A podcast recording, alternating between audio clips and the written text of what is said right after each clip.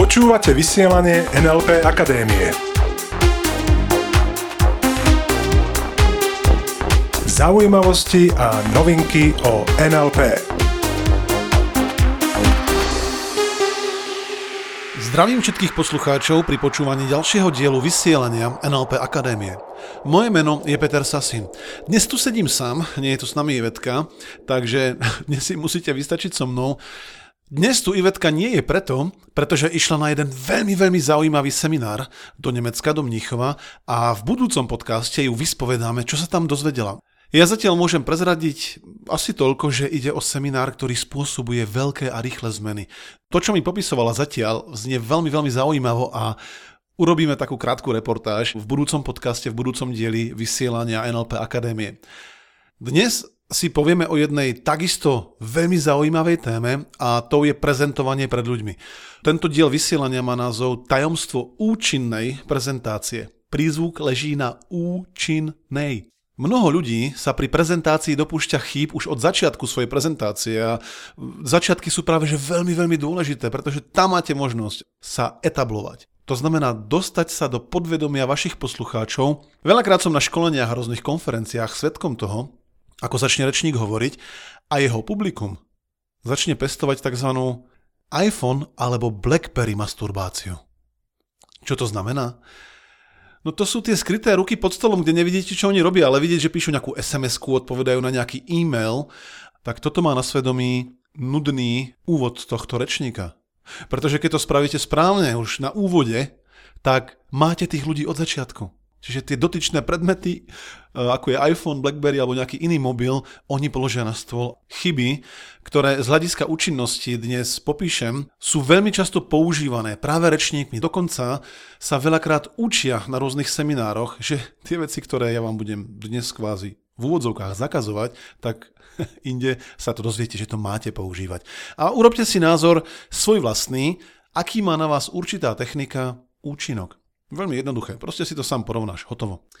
Poďme teda na tie chyby, ktoré spôsobujú, že ľudia sa na prezentácii nudia, alebo nevenujú vám celú svoju pozornosť, alebo dokonca vás vo svojich podvedomiach neakceptujú ako niekoho, kto to tam práve vedie. Takže ukážeme si aj, ako prevziať moc v podstate v úvodzovkách, moc, kontrolu nad svojim publikom. Prvá chyba, ktorú teraz spomeniem a ktorú robia ľudia pri prezentácii, súvisí s predstavovaním sa. Položím otázku. Ako sa predstavujú top rečníci, napríklad Bill Gates, ako sa predstavuje napríklad Barack Obama, ako sa predstavuje napríklad náš premiér Robert Fico? No, viete si vybaviť ich e, úvody prezentácií, predstavovania sa? Oni sa nepredstavujú nijak. Keď sa bavíme o podvedomí, človek, ktorý stojí pred ostatnými ľuďmi, pred svojimi divákmi a predstaví sa, automaticky v podvedomí týchto divákov znižuje svoju dôležitosť. To znamená, typ číslo 1 dnes, keď máte nejakú prezentáciu, nepredstavujte sa. Začnite hneď nejakým prvkom, ktorý si teda ešte ukážeme. Dobrý deň, moje meno je Peter Sasin. Paradoxne si možno pozorný posluchač všimne, hej, ale Sasin sa na svojich podcastoch predstavuje. To je niečo iné. Na internete sa predstavujte, pretože vy neviete, odkiaľ príde ten e, návštevník na vašu stránku napríklad. Ano? Ja tento podcast máme umiestnený na stránke. Tam niekto zrazu sa naskytne, počuje tento diel a vôbec nevie, nebol dopredu pripravený na to, čo príde. To znamená, keď vy rozprávate pred ľuďmi, pred živými ľuďmi, ktorí sa na vás priamo dívajú, Nepredstavujte sa. Vašou úlohou je zaistiť vopred, aby tí ľudia vedeli, kto ku ním bude hovoriť. To znamená, keď príde niekto na náš seminár, tak oni presne vedia, kto je Peter Sasín, oni presne vedia, kto je Iveta Klimeková. Už nemá význam, aby my sme sa im znova predstavovali, pretože by sme znížili svoju vlastnú dôležitosť ako rečníci a to znižuje potom aj účinok toho, čo hovoríme našim posluchačom alebo našim účastníkom. Takže opakujem, rozdiel je medzi internetom napríklad alebo nahrávkou, ktorú si, ktorú si ľudia častokrát skopírujú alebo niekomu darujú a už tam nie je obal, tak tam sa doslova musíte predstaviť. Áno, povedzte svoje meno, aby oni hneď vedeli, kto ku ním hovorí a pred živými ľuďmi to musíte zabezpečiť inak. Buď máte dopredu spravené materiály, ktoré všetkým vysvetľujú, kto ste a o čom hovoríte. To súvisí s ďalšou chybou, ktorú si za chvíľku pomenujeme. Vašou úlohou, okrem toho, aby ste si zabezpečili nejakého predrečníka, ktorý vás uvedie, je aj to, aby ste mu dali správne informácie o vás. Pretože zabijete tým dve muchy jednou ranou. Ten človek nemusí tým pádom o vás vyhľadávať komplikovaným spôsobom fakty, kto ste, o čom ste a vy mu to uľahčíte. A na druhú stranu vy sa vyhnete tomu, čo sa niekedy žiaľ stáva, že ten váš predrečník, ktorý vás uvádza, o vás uvedie nesprávne fakty, alebo fokus, to znamená pozornosť publika uvedie zlým smerom. Napríklad spomenie nejaký produkt, ktorý už je starý a vy už nechcete prezentovať o tomto produkte. Takže vašou úlohou, ak prezentujete, napríklad na konferenciách, tam je nutné, aby vás ten predrečník, ten váš konferenciér, ten, kto to uvádza, predstavil tak, ako vy mu to poviete. A to je tak, ako chcete, aby vás publikum vnímalo. No a poďme k ďalšej chybe, ktorú ľudia často robia a ktorá takisto znižuje váš účinok ako rečníka. A to je privítanie ľudí. Ak hovoríte pred ľuďmi, hovoríte také veci typu dobrý deň, vítam vás na, dnešnom, na dnešnej konferencii, alebo na dnešnej porade, alebo na dnešnom pohovore. Som rád, že ste sem prišli, napriek tomu, že ste mohli robiť iné veci a ja som rád, že vás dnes toľko vidím. A aký to má na vás účinok? Ja vám poviem, aký to má účinok na mňa nulový. Takéto úvody spôsobujú tu iPhone a BlackBerry masturbáciu pod stolom. Tento pojem som mimochodom nevymyslel, nevymyslel ja, tento pojem vymyslela moja kolegyňa, výborná rečnička Shelley Rose Charvey, ktorá pochádza z Kanady. Takže keď vám tento pojem vadí, obraťte sa na ňu. Prečo nevítať ľudí? Ak si uvedomíte, že tí ľudia prišli na tú konferenciu alebo na tú prezentáciu kvôli vám, kvôli vašim informáciám, kvôli tomu, čo sa od vás chcú dozvedieť a nie kvôli tomu, aby vy ste ich vítal. Ďalšou vecou, ktorá znižuje účinok vašej prezentácie, je hovorenie o tom, čo budete hovoriť. Predstavte si nasledovnú situáciu. Idete na film do kina a tam sa prebehnú všetky tie reklamy už sa začal film, doslova sa začal film a teraz vidíte Leonardo DiCaprio, hlavný predstaviteľ, sa díva do kamery na vás, do hľadiska a hovorí. Dobrý deň, moje meno je Leonardo DiCaprio. Srdečne vás vítam. Dnes vám ukážem môj príbeh, ako sa zamilujem do jednej veľmi bohatej dievčiny a ona sa zamiluje do mňa. Potom naša loď narazí na ľadovec a potopí sa. No a ja v tom príbehu zomriem, no a možno si aj poplačete. Takže ja vám prajem príjemnú zábavu pri sledovaní filmu Titanic. Huh? Ľudia predsa vedia, o čom budete hovoriť. No ak to nevedia, tak niekde sa stala chyba. Vašou úlohou je postarať sa o to, aby ľudia už dopredu vedeli, o čom budete hovoriť. Toto pravidlo platí pri hovorení pred živými ľuďmi. Pri online prezentácii, po prípade ak máte nejaké video na internete, tak povedzte ľuďom, čo budú vidieť, pretože potrebujete to ako akýsi úvod, pretože nemáte ich naživo. Oni z tej sály, keď ste naživo, nemôžu odísť oni vám už tak či tak venujú pozornosť. V internete je to inak, tam platia trochu iné pravidlá. Pretože na internete sa skutočne môže stať, že si vás pustia bez toho, aby dopredu vedeli, o čom budete hovoriť. Takže tam je to samozrejme iné. A presne o tom hovorím aj na školení tajomstvo účinnej prezentácie. Ďalším prvkom, ktorý znižuje vašu účinnosť, je využívanie rečnického pultu. Rečnický pult väčšinou zakrýva dve tretiny vášho tela. A práve pohybmi, gestikuláciou a vašim postojom, ako stojíte, ako sa hýbete, komunikujete s podvedomím.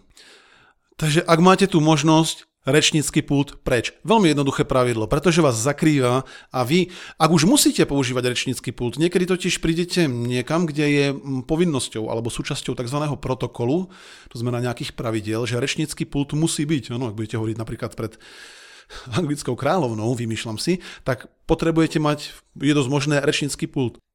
Ak už rečnícky pult musí byť, tak robte obrovské gesta. Ako by ste chceli uletieť spoza toho pultu.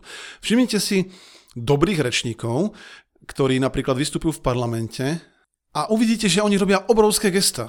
Väčšina ľudí sa opiera o ten pult a sú takí, akí... Je to celé bez energie, je to celé bez účinku. Ak už teda ten pult musíte mať, robte veľké, veľké gesta. Alebo, ďalší tip, postavte sa vedľa toho pultu. Alebo ten pult úplne obyte a postavte sa pred ten pult. Veľakrát vidím u iných rečníkov, napríklad na konferenciách, školeniach a podobne, že prehnane využívajú mužský a ženský rod. Poznáte to. Dobrý deň, milí športovci a športovkyne. Srdečne vás vítam, aj naše lyžiarky a lyžiarov. to už, to je, neviem, kto toto vymyslel. Ja si myslím, že to hovoria ľudia z obavy pred tým, aby im neunikla časť publika, napríklad ženská časť publika alebo mužská časť publika. Ja si myslím, že to je veľký nezmysel. Mm, občas môžete povedať dámy a páni, treba sa, no, občas to spomenúť, ale to prehnané kladenie dôrazu na rozdielnosť pohľavia, to znižuje absolútne účinok toho, čo rozprávate. A ja si myslím, že toto pravidlo vymysleli práve teoretici a teoretičky, ktoré asi nemajú nič iné na práci. Poďme teda ďalej. Určite ste už počuli, že máte používať tzv. rečnícke otázky. Rečnícke otázky, jedna z definícií rečníckých otázok je, že je to taká otázka, kde rečník neočakáva odpoveď publika. Zatiaľ s tým ešte celkom súhlasím. Áno, on nečaká, že niekto z publika mu dá odpoveď nahlas. To, ako to učia veľakrát na seminároch, že máte klásť rečnícke otázky, napríklad takéto. Koľko eur som týmto ušetril? 100 eur a 20 centov. Alebo, aké druhy flipchartového papiera poznáme? No tak, štvorčekovaný alebo čistý. Alebo, čo mi šéf na to povedal? No, že mám prísť zajtra tento typ otázok, kde v podstate rečník dá odpoveď na to, čo sa pýta, používa veľa, veľa, veľa rečníkov a ja mám odskúšané to a overené a som o tom presvedčený, že práve tento typ otázok znižuje účinok. To neznamená, že keď tieto otázky alebo tieto chyby, o ktorých hovorím, budete používať, že sa stane niečo strašné alebo že ľudia budú... Ľudia si tieto veci neuvedomujú. To sú také, ja tomu hovorím, neviditeľné prvky vo vašej prezentácii, ktoré pekne jedna za druhou o kúsoček a o ďalší kúsoček znižujú účinok vašich prezentácií. To je celé. Otázky typu, keď sa rečník niečo opýta a sám si na to odpovedá, jednoducho zabraňujú vzniku napätia. A my chceme, aby poslucháči boli napätí. Nemyslím tým nervózni, myslím tým, aby boli, aby boli napätí ako na dobrom filme, že čo príde ďalej, chcem počúvať.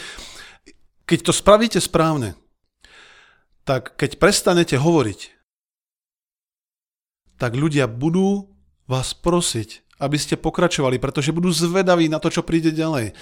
A týmto typom otázok tú zvedavosť v nich až tak nevzbudzujete. Ďalšou z častých chýb je snaha zapáčiť sa všetkým a prílišný dôraz na kritikov v tom publiku. Vašou úlohou pritom nie je presvedčiť všetkých, čo tam sedia, čo vás počúvajú, ale väčšinu z tých ľudí. Vy pravdepodobne nikdy nebudete mať všetkých, na svojej strane. S tým sa zmierte, s tým som ja zmierený, s tým sú zmierení tobrečníci, ktorých poznám. Oni vedia, že vždy sa nájde niekto, hovoríme tomu rýpal, to je niekto, kto, keď prezentujete, tak on krúti hlavou. Nesúhlasí s tým, čo hovoríte. Na tomto mieste veľa ľudí robí veľmi fatálnu, veľmi závažnú chybu, že sa koncentrujú a chcú presvedčiť toho, jedného. Pritom je tam možno ďalších 99, ktorí prikyvujú a sú nadšení tým, čo hovoríte.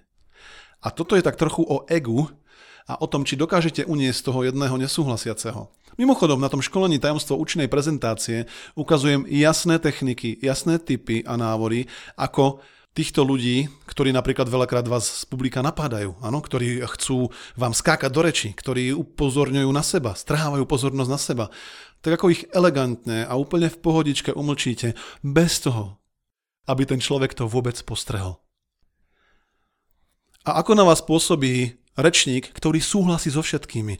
Keď mu dá niekto námietku z publika, napríklad, áno, tak veľakrát vidím a naozaj to sa krútim veľmi na stoličke, pretože toto je vec, ktorú ja príliš nemám rád, keď ten, keď ten rečník odpovie niečo podobné ako toto.